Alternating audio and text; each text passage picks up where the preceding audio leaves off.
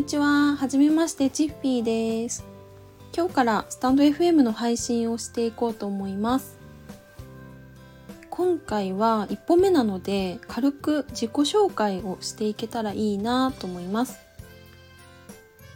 うん、とは言っても、多分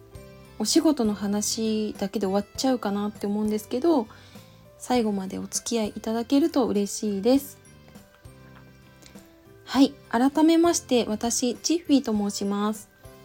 現在はふたつお仕事をしていまして、ひとつは建設工事の現場監督のお仕事と、もうひとつはフリーでライターのお仕事をしています。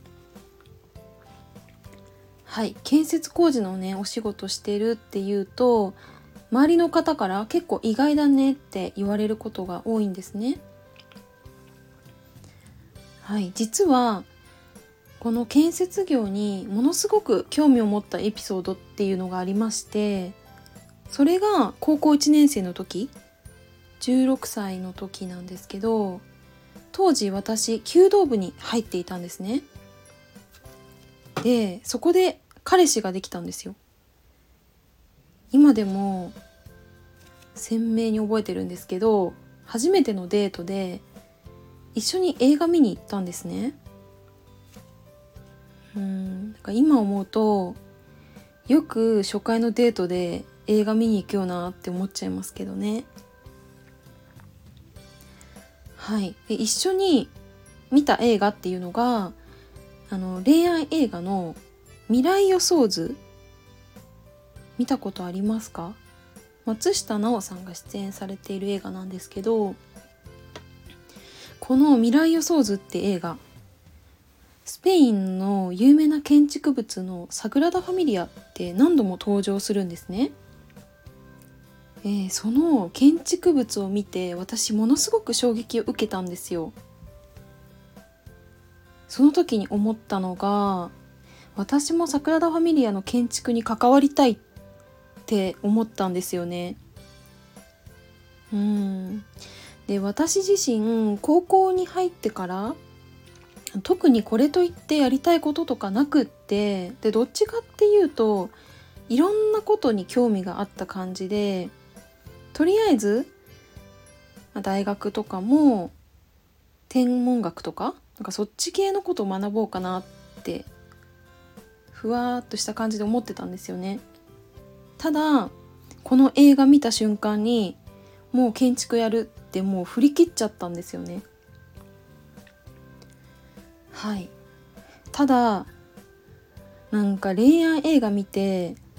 夢持っちゃうって結構なんか当時恥ずかしくって誰にも言わずにいました。うーん。で、そうですね、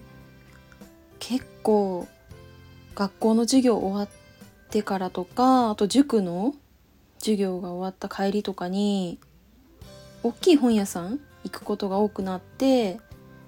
もう専門書のコーナーに直行してましたね。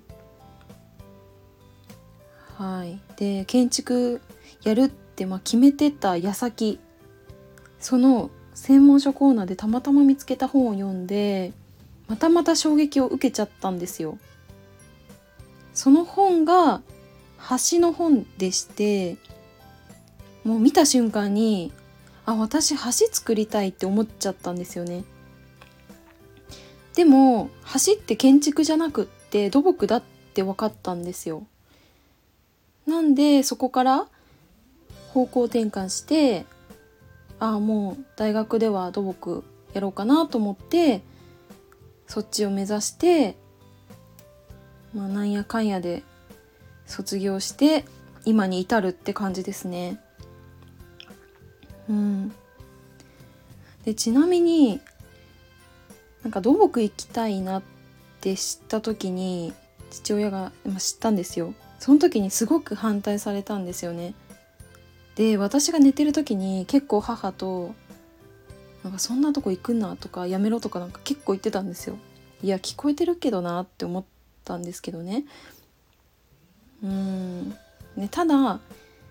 母にねちゃっかり大学の受験費用を入金してもらってましたね。うん。あ、あと未来予想図、すごくいい映画なのでよかったら見てみてください。はい、ちょっと長くなっちゃったんですけど、もう一つライターのお仕事についてお話ししますね。ライターのお仕事はうんとにねんはんくらいやってます。まあ、皆さんが Google の検索窓に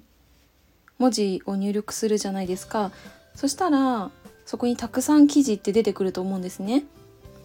そこに出てくる記事を書くのが私のお仕事です。で、こんなこと言ってますけど、思い返すと初期の頃ってとにかく仕事が取れなくって、うん、にかげつくらいしてからかな、ようやく取れたお仕事が美容クリニックとかエステとかに行って、まあ、そこで体験を受けて、そのことについて記事を書くみたいなことをしてたんですよね。うーんで体験受けるのってなんか潜入捜査みたいですごい楽しいなって思ったんですけど、まさかのいっかいだけ高額商品ご利用しされて断れなくってコース契約しちゃったことありますね。皆さんないですか？そういうことないかな。あとはいち文字 れいてんいちえんとかの記事も結構書いたりしていて、うんじゅっきじ以上書いたかな。うんそんなこともありましたね。楽しかったからいいんですけど、うんうんはいそんなことも あ, あったんですけど、まあ、現在は月にだいたいじゅうごからにじゅっきじくらい執筆しています。実はちょっと前まではディレクターの仕事もしていて、ライターさんの記事をチェックしたりとか、あと執筆本数の管理とかもしていました。ただディレクターの仕事ちょっとハードモードすぎちゃったので、今はもうやめてライターとして記事を書くことに専念しています。はい予想通り仕事の話だけで結構喋っちゃいましたね。はい、まあ、初回なんで今日はこの辺にしようかなと思います。えっとこの音声配信自体はこれからどんな感じで使っていこうかなとか正直まだ考えていません。ただ考えとか価値観をお話ししたりとか、まあ、私自身が学んだことをアウトプットする場所として使っていこうかななんて考えています。はい、なのでよかったらぜひ次回も聞いてくださると嬉しいです。それでは最後まで聞いてくださってありがとうございます。バイバーイ。